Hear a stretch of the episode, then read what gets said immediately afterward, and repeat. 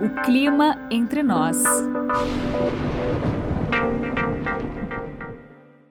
Tá frio, hein? Muito frio. Eu não aguento mais onda de frio. Não, não tá frio ainda não. Eu adoro frio. Gente, esse friozinho que tá fazendo, hein? Eu amo. Ai, odeio frio, gosto não.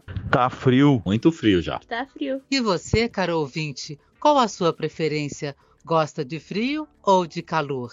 Bem-vindo frio aí na virada de maio para junho. O inverno começa oficialmente no dia 21 de junho, a 0 hora e 32 minutos pelo horário de Brasília. Vamos falar de frio? A temperatura pode baixar bruscamente por causa da chuva, por exemplo, mas quando a chuva passa, depois a temperatura volta a se elevar.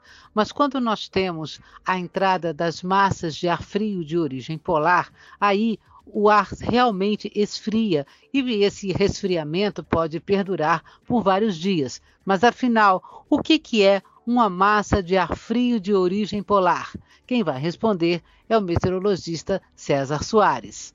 A gente pode pensar nas massas de ar frio como bolhas de ar. É como se fossem bolhas de sabão, mas no caso das massas de ar frio, essas massas de ar são de origem polar e avançam em direção ao centro-sul do Brasil, fazendo com que a temperatura caia bastante nessas áreas. E isso é muito comum durante os meses de outono, principalmente no final do outono e ao longo dos meses de inverno. Essa condição acaba favorecendo as quedas tão abruptas de temperatura que são muito comuns né, durante essa época do ano. Então a gente tem condições sim favoráveis né, ao longo desses meses, né, meses de maio, junho, julho, dessas bolhas de ar avançando do Polo Sul em direção ao centro-sul do Brasil, favorecendo a queda tão brusca de temperatura significantes para a gente. Normalmente a gente ouve falar muito de frio intenso no sul do Brasil, ou ondas de frio que podem chegar fortes também ao Mato Grosso do Sul, à região sudeste do Brasil. Mas você sabia que pode fazer muito frio lá no Acre? Que pode fazer temperaturas até abaixo de 10 graus em áreas da região norte do Brasil? Pois é, no dia 6 de maio de 1996, o Instituto Nacional de Meteorologia registrou 2,6 graus em Rio Branco, capital do Acre. Durante a histórica onda de frio de julho de 1975, a temperatura chegou aos 6 graus por lá. Por isso eu convidei agora o meteorologista Marcelo Pinheiro para explicar para a gente o que é a friagem. A friagem é um termo quase técnico, bem característico da região sul da Amazônia, está associado à brusca e acentuada queda de temperatura resultante do, do avanço de grandes e intensas frentes frias e de fortes massas de ar polar que acontecem entre os meses de maio e setembro, mas sobretudo durante os meses de inverno. A entrada dessas frentes frias e dessas massas polares continentais fortes impulsionam a entrada de ar frio e ocasionam acentuada queda de temperatura da ordem de 10 a 20 graus em cerca de 24 horas. Esse ar frio consegue chegar às capitais Porto Velho, principalmente Rio Branco, em determinadas situações o ar frio também alcança as capitais Manaus e o estado de Roraima. Já houve casos em que a temperatura máxima em Porto Velho não passou de 22 graus e em Rio Branco de 18 graus. A acentuada queda de temperatura também é sentida durante as madrugadas, com mínimas podendo ficar até um pouco abaixo dos 10 graus na porção sul de Rondônia. Rio Branco também experimenta dias com temperatura mínima muito baixa, da ordem de 10 a 15 graus. Algumas massas de ar frio, muito especiais, conseguem de fato avançar até a região norte do Brasil. E a friagem pode acontecer no Acre, Rondônia, no sul do Amazonas, provocando temperaturas até abaixo dos 10 graus. Mas quando você vai lá para o Pará, para o Tocantins, a chance de você ter realmente uma temperatura de 10 graus é raríssimo, é muito baixa, né? Mas vamos saber o que, que é realmente considerado uma temperatura baixa, por exemplo, na região de Belém, que incomoda a população. Além disso, você sabe o que, que é inverno na região norte? A meteorologista Nete Barreto é que vai responder. Na região de Belém, onde as temperaturas médias variam de 25 a 28 graus, valores em torno de 21 e 22 são considerados valores baixos. Na região, a noção de inverno e verão está associada ao regime de precipitação. Localmente, é considerado inverno os meses de dezembro a maio, quando está configurado o período chuvoso, e verão o período de junho a novembro, quando está configurado o período seco. Assim, então, o que nós chamamos de verão na região norte é, na verdade, o inverno no calendário normal, e o que localmente é chamado de inverno, na verdade, é o verão. Nós sempre costumamos falar das frentes frias que avançam sobre o sul do Brasil, que chegam até a região sudeste. Mas as frentes frias podem chegar até a região nordeste? Faz 10 graus ou menos na região nordeste? O meteorologista Marcos Pristo vai dar a resposta para você. Agora, no período do, do outono e inverno, podemos notar que é uma frequência maior da atuação desses sistemas, principalmente no sul do estado da Bahia, sendo que, que os sistemas raramente avançam mais ao norte, atingindo estados como Alagoas, Sergipe, Pernambuco. Porém, esses eventos raros que ocorrem mais a norte deve-se ao fato de massas de ar mais fortes providas do, do polo que chegam a atingir latitudes mais baixas. Em relação às temperaturas, podemos observar que já foram registradas temperaturas abaixo de 15 graus nos estados da Bahia, estado de Alagoa e no Ceará, devido à atuação dessas massas de ar mais fortes. No Brasil, a geada é um dos fenômenos mais comuns relacionados ao frio intenso. É um fenômeno que deixa os agricultores muito atentos, porque pode causar grandes estragos na agricultura. Vamos ver o que diz João Castro, agrometeorologista da Climatempo. O que é a geada? A geada é um fenômeno que acontece em microescala. É um fenômeno meteorológico causado pela queda acentuada da temperatura do ar. Essa queda é favorecida por conta aí da questão do balanço de energia, céu sem, com pouca nebulosidade, perda radiativa. Então você tem um favorecimento é, de uma queda muito acentuada das temperaturas. Isso está sempre, claro, associado a fatores meteorológicos. Então, a geada nada mais é do que a formação de uma fina camada de gelo sobre os tecidos vegetais, causados justamente por conta da queda acentuada das temperaturas. A gente costuma dizer que quando a temperatura está a zero graus ou muito próximo de zero, ocorre então é, a mudança de fase daquela água, daquele orvalho que estava deposto sobre as folhas, então ele muda de fase, passa para a fase sólida, vira gelo, né? Então ele causa aquele congelamento do tecido vegetal, uma fina camada de gelo sobre o tecido vegetal.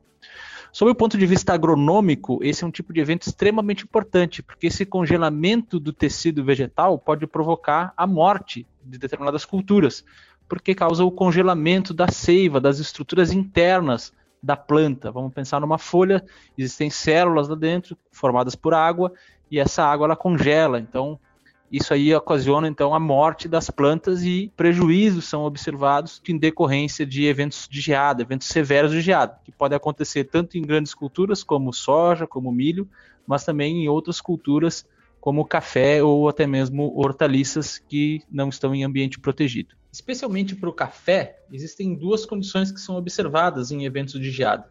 Claro, quando você atinge, né, quando você observa, aliás, essas condições de temperaturas muito extremas, né, temperaturas negativas principalmente, a gente pode observar dois tipos de eventos. Em eventos em que a troca de energia, ou, a, ou melhor, a perda de temperatura, ela ocorre mais na parte aérea, na copa da, das árvores, né, das plantas de café, plantas mais adultas, então você observa a, a morte dos tecidos vegetais dessa parte que está exposta a essa troca de calor, né? Geralmente na copa. Então, esse tipo de, de geada, quando acontece isso aí, a gente chama de geada de capote, quando ocorre essa perda da parte aérea, essa morte vegetal na parte aérea. Depois que passa o inverno, uma simples poda já é suficiente como medida de manejo para recuperar a, aquele pé de café. Mas também pode acontecer um outro tipo de geada, que é o, a geada de canela, quando são plantas muito jovens e essa temperatura muito negativa fica muito próxima ao solo ali 30, 40 centímetros do solo. Então, esse tipo de geada acontece logo no tronco, nas primeiras folhas mais jovens ali do início do pé. Então, nesse tipo, dependendo do tipo de, que acontecer, né, da intensidade, então é preciso fazer uma renovação daquele pé e substituí-lo. Uma simples poda não resolve o problema. De qualquer forma, os dois tipos de geada que a gente observa no café são super importantes e trazem danos econômicos, porque dependendo da época do ano, se os frutos estiverem muito jovens, então esse tipo de café ele perde o valor nutricional, ele perde valor econômico porque ele fica um café queimado. Então, na, na, hora da venda, da comercialização desse produto, além de ter as perdas ali em termos de paladar, também tem uma, uma perda econômica por conta da aparência desse café. Então, a geada pode trazer também esse prejuízo econômico em relação ao fruto, não simplesmente, não somente a estrutura, a planta em si. A geada é um fenômeno principalmente do outono e inverno no Brasil, mas no sul do país já temos vários casos de geada até mesmo em pleno verão, no mês de janeiro, por exemplo. Mas o mais comum é que realmente aconteça nos meses de outono e inverno.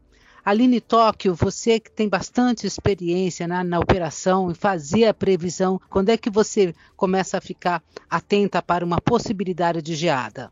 A gente começa a ficar preocupado com geada quando tem indicação de temperaturas menores ou iguais a 4 graus. Geralmente, essas temperaturas já são uh, suficientes para provocar geada.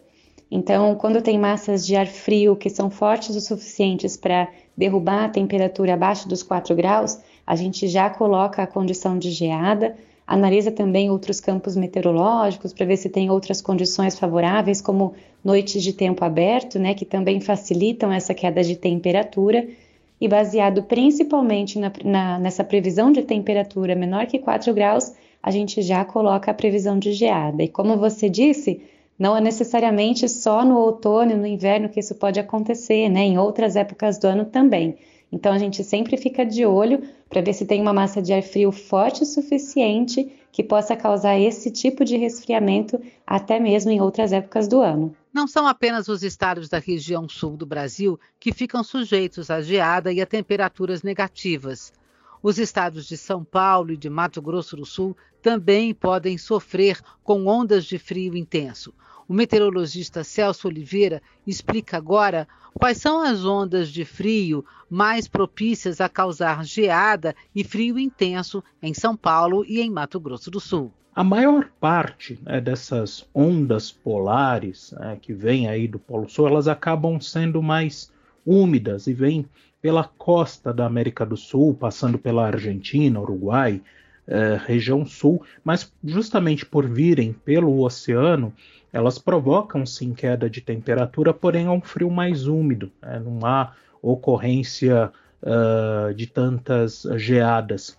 Agora, existe também a massa de ar polar continental, é, que acaba avançando pelo interior da América do Sul, passa pelo interior da Argentina, Paraguai e muitas vezes alcança áreas mais ao norte, como Mato Grosso do Sul e São Paulo, provocando acentuada queda de temperatura e ocorrência de geadas. Aliás, muitas vezes essas massas de ar nem vêm pela Argentina, elas pulam a Cordilheira dos Andes já na altura do norte do Chile e avançam rapidamente pelo Paraguai, uh, e regiões sudeste e centro-oeste do país, provocando acentuado declínio da temperatura. O interessante é que existem alguns estudos com café, né, que é uma cultura uh, cultivada aqui no centro e sul do Brasil há mais uh, tempo, e que mostra o seguinte: que existe uma frequência maior ou menor dessas massas de ar de origem polar, dependendo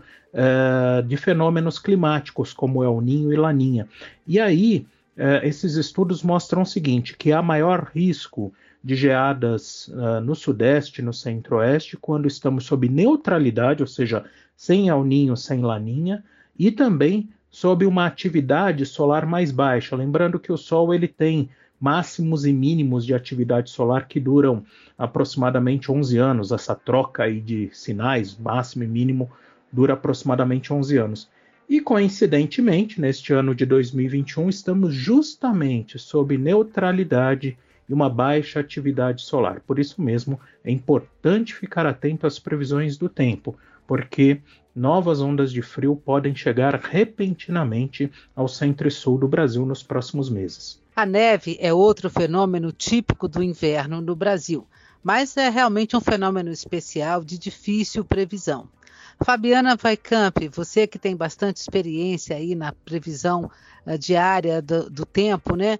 Quais são as principais condições que você apontaria para fazer uma previsão de neve? Neve é sempre um evento muito esperado aqui no Brasil. É, normalmente acontece nas áreas serranas do Rio Grande do Sul e de Santa Catarina, mas já vimos também a ocorrência de neve em outros locais não tão comuns, né? Exemplo do, do ano passado. Então, é uma previsão que exige muita atenção, né? muita discussão entre os meteorologistas e uma análise bastante profunda aí dos modelos meteorológicos. Para nevar é preciso uma combinação né, de fatores. Quando tem entradas de frentes frias entre o outono e o inverno, que vêm acompanhadas de massas polares fortes, né? Isso já, já é um indício. É preciso que a temperatura caia bastante, né? Que nesses lugares onde vai nevar, tem que ter temperaturas ali, é, é, em torno de zero grau, né? E principalmente abaixo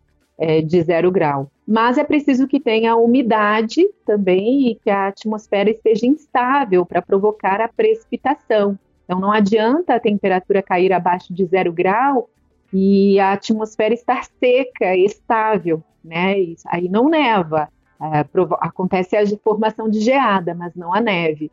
E o que a gente observa muito aqui no sul do Brasil é que quando vem as frentes frias, acompanhadas de grandes ciclones extratropicais que avançam pelo oceano, os ventos desse ciclone normalmente é, levam também muita umidade para a região sul né? Mesmo depois que a frente fria se afasta, os ventos desse ciclone ficam levando umidade e aí vem a massa de ar polar e tem essa combinação entre a, a temperatura muito baixa e a umidade bastante elevada. E aí nós avaliamos também a circulação dos ventos em níveis mais altos da atmosfera, né, na média e na alta atmosfera, avaliamos aí uh, os valores né, de altura geopotencial para ver também se são favoráveis à formação dessa precipitação. Então, fazer previsão de neve é um desafio, mas é um desafio muito legal, também muito prazeroso, porque quando a gente dá essa previsão de neve, muitas pessoas que, que querem, né, são muito curiosas com esse evento e estão lá nas proximidades das serras, né, principalmente do, do, da região sul do Brasil, elas já correm para lá para tentar vivenciar esse evento. As massas de ar frio de origem polar que trazem o ar frio, que esfriam o Brasil, podem acontecer em qualquer época do ano. Nós podemos ter massas de ar frio fortes até mesmo durante o verão, mas é normalmente no outono e inverno que nós temos as massas de ar frio mais fortes durante o ano. Algumas dessas massas de ar frio são realmente muito especiais. Elas causam ventos especiais. E é lá no Rio Grande do Sul, a porta de entrada né, das ondas de frio sobre o Brasil, que nós temos desses ventos especiais. E aí eu fui perguntar para uma gaúcha o que é o vento minuano o que, que é o pampeiro. Kátia Valente, o que, que é o pampeiro? O que, que é o minuano? Pois é, vento minuano, vento pampeiro, é um vento gelado, bem gelado, que tem origem polar. Ou seja, ele vem se deslocando desde lá ao extremo sul do continente. E, portanto, é um vento que sopra do quadrante sul, sul, sudoeste, e normalmente ocorre entre o outono e o inverno aqui no hemisfério sul. Este vento ele está associado às massas de ar polar, que são aqueles sistemas que vêm na retaguarda né, das frentes frias, que são responsáveis por abrir o tempo depois das chuvas, favorecendo aqueles dias de céu claro, frio, aquele céu bem azul. Para quem mora aqui no sul e principalmente no Rio Grande do Sul, sabe que o vento minuano é um vento cortante, pois a gente tem a sensação de que ele corta a pele de tão gelado e seco que ele é. Muita gente também fala que é aquele vento que congela até os ossos. E por que minuano, né? O seu nome deriva dos minuanos, um grupo indígena que habitava os campos do sul. E por ser implacável este vento, ele inspira até hoje poetas em seus textos, composições e músicas. Tá aí o pampeiro. Bom, o pampeiro também se refere a este mesmo vento de sul, que é frio, seco, porém ele é conhecido assim, pampeiro, pelos nossos vizinhos argentinos.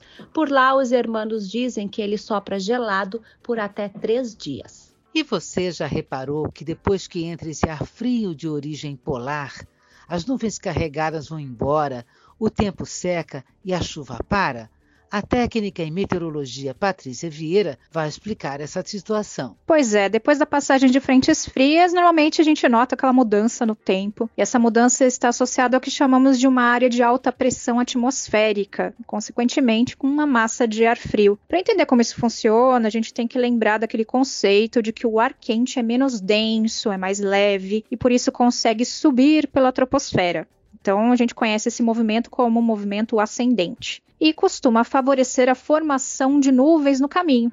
Acontece geralmente quando tem uma área onde a pressão atmosférica é mais baixa. Por outro lado, quando temos o ar frio, o ar é mais denso, ele é mais pesado. Dessa forma, ele vai descendo pela troposfera num movimento que a gente chama de descendente. Esse movimento empurra o ar para baixo e dessa maneira ele impede a formação das nuvens. Normalmente se forma quando temos uma região onde a pressão atmosférica é mais alta no seu centro. Quando a gente identifica essa grande porção de ar como se fosse uma grande bolha e ela está associada a essa pressão atmosférica mais alta, a gente chama de massa de ar frio. E é isso que vem atrás dessas frentes frias. Depois da chuva passar, efetivamente com a frente fria, o céu vai ficar mais limpo e daí o frio aumenta. Quanto mais alta for a pressão, mais baixa vai ser a temperatura. Então, no outono e no inverno, então costumamos observar alguns dias de céu mais claro, com noites e madrugadas mais geladas depois da passagem de frentes frias. Os estados do sul do Brasil são os que sentem o maior impacto das ondas de frio que chegam ao Brasil. O frio que faz no Rio Grande do Sul, em Santa Catarina e mesmo em algumas áreas do Paraná é muito diferente, é muito pior do que faz em outros estados brasileiros. Isso é normal, porque o primeiro lugar onde as ondas de frio vão chegar justamente sobre o sul do Brasil. Então, as roupas que a gente usa lá no Rio Grande do Sul para se proteger do frio não são as mesmas que o pessoal em São Paulo ou mesmo em Minas Gerais, que também está acostumado com um pouco de frio, né, costuma usar. Um pouquinho diferente. Eu fui perguntar para uma gaúcha de verdade como é que é a roupa de lá. Então, Gabriele Goulart, diga aí como é que a gente se protege mesmo, que roupa que a gente tem que usar para um dia muito frio no Rio Grande do Sul? O guarda-roupa do inverno do gaúcho difere bastante, né, do guarda-roupa do inverno do paulista, por exemplo. Eu morei um tempo em São Paulo e eu não usava nenhum terço das roupas que eu uso no inverno daqui. Bom, num típico dia de inverno do Rio Grande do Sul, eu costumo usar meia calça por baixo da calça, duas meias, Dependendo do frio, bota de cano curto ou bota de cano longo que vai até o joelho. Na parte de cima, uma blusa mais fina ou a blusa do pijama. Um blusão. Quando eu era criança, ainda ia para a escola com dois ou três blusões. E a gente coloca sempre um casaco mais pesado por cima de toda essa roupa, ainda um casaco mais grosso. Geralmente as mulheres aqui usam casaco de lã de ovelha e sempre manta no pescoço e ainda algum gorro, alguma touca que tape também as orelhas. Tem muitas expressões regionais para falar do frio e algumas são muito engraçadas. Lá em Minas Gerais, por exemplo, o pessoal fala encarangá, isso quer dizer encolher de frio. No Rio Grande do Sul tem o lagartear. Lagartear é mais comum, né? A gente fala é, lagartear ao sol, porque o lagarto vai para o sol. Então, quando a gente vai para o sol num dia muito frio, aí você fala todo lagarteando ao sol. Mas tem uma expressão que eu acho que é das mais curiosas, assim, e que vem realmente lá do Rio Grande do Sul de novo. Você sabe o que quer dizer renguear Cusco? Pois é, eu fui perguntar para um gaúcho. Afinal, Valdir Herman, o que, que é renguear Cusco? É o seguinte, quando está muito, muito frio, então quer dizer o seguinte, renguear a gente usa como algo quando alguém está mancando, ou está cambaleando, ou está tremendo. E Cusco a gente chama um cachorro de Cusco muitas vezes lá. Então, é, frio de renguear Cusco, quer dizer que está tão frio que o Cusco chega a tremer, seja, ou seja, o próprio cachorro chega a tremer. A virada de maio para junho de 2021 vai ser com uma forte onda de frio avançando sobre o Brasil. A expectativa é de que esta seja a onda de frio mais forte deste ano até agora. Bom, tem meteorologista que gosta de frio, tem meteorologista que gosta de calor. Esta onda de frio vai dar muita notícia, vai dar o que falar e vai fazer muita gente sentir frio mesmo, inclusive os cariocas. E é para um carioca que eu vou perguntar. Felipe Pungirum, diga aí qual vai ser o modelito que o carioca vai usar nessa onda de frio da virada para junho. Bem, o modelito do carioca, né, ainda mais agora com home office, é o moletom. Ficaremos de moletom o dia inteiro, usando o nosso chinelo com meia, né? Porque carioca que é carioca não gosta muito de usar tênis. Nós usamos chinelos de meia. E aí, para ir no mercado, para ir na padaria, vamos de chinelo com meias. E, enquanto estamos no home office, trabalhando com aquele cobertorzinho para aquecer as pernas. A Desirê Brandt é outra meteorologista muito chegada no calor que eu estou sabendo, né? E aí, Desirê, como é que você vai se virar nessa onda de frio que vem por aí? E, Jo, eu já começo falando para você que a primeira preparação, sem dúvida, é a psicológica, viu? Eu gosto mais do calor, eu me sinto melhor no calor. Eu realmente sofro no frio. Eu sofro, eu sinto dores.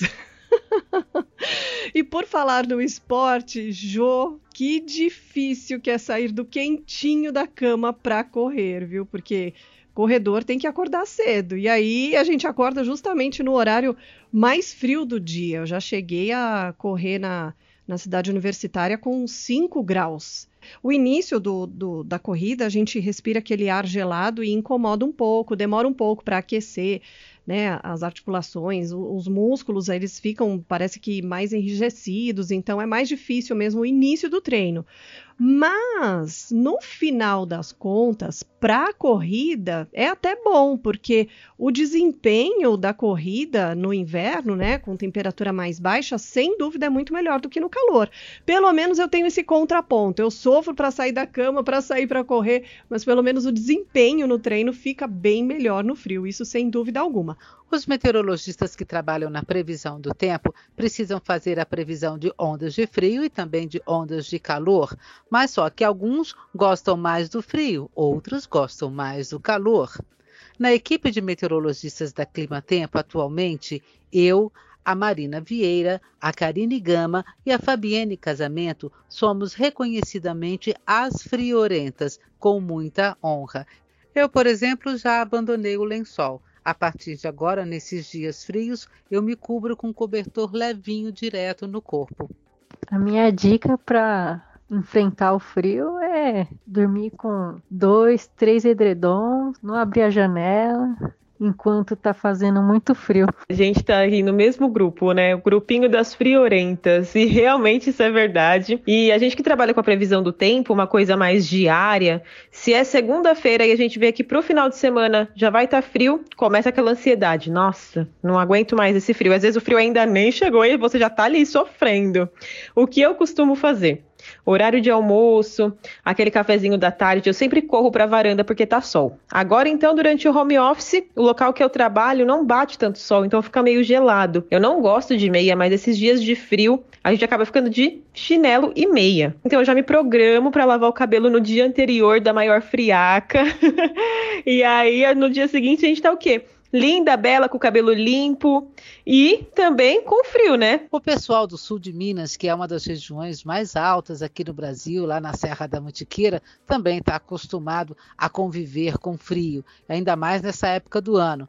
Acho que vai dar para dar uma boa quentada no fogão de lenha, né, seu Matias? Bom, a Daniela, Laís e o Matias vão dar agora as dicas do sul de Minas para aguentar essa onda de frio que vem aí na virada para junho. Olha, a dica lá da turma do sul de Minas para essa friarada é tirar o cobertor do armário, se agasalhar, tomar uma boa cachaça, fazer uma boa quireirinha sentado na beira do fogão de lenha, ouvindo uma moda doída. O frio já tá chegando por aqui, ué. Mas o mais gostoso do frio por aqui é poder sentar na taipa de fogão, como você mesmo disse, uma boa xícara de café, um pãozinho de queijo que não pode faltar, uma boa prosa, uma roda de viola.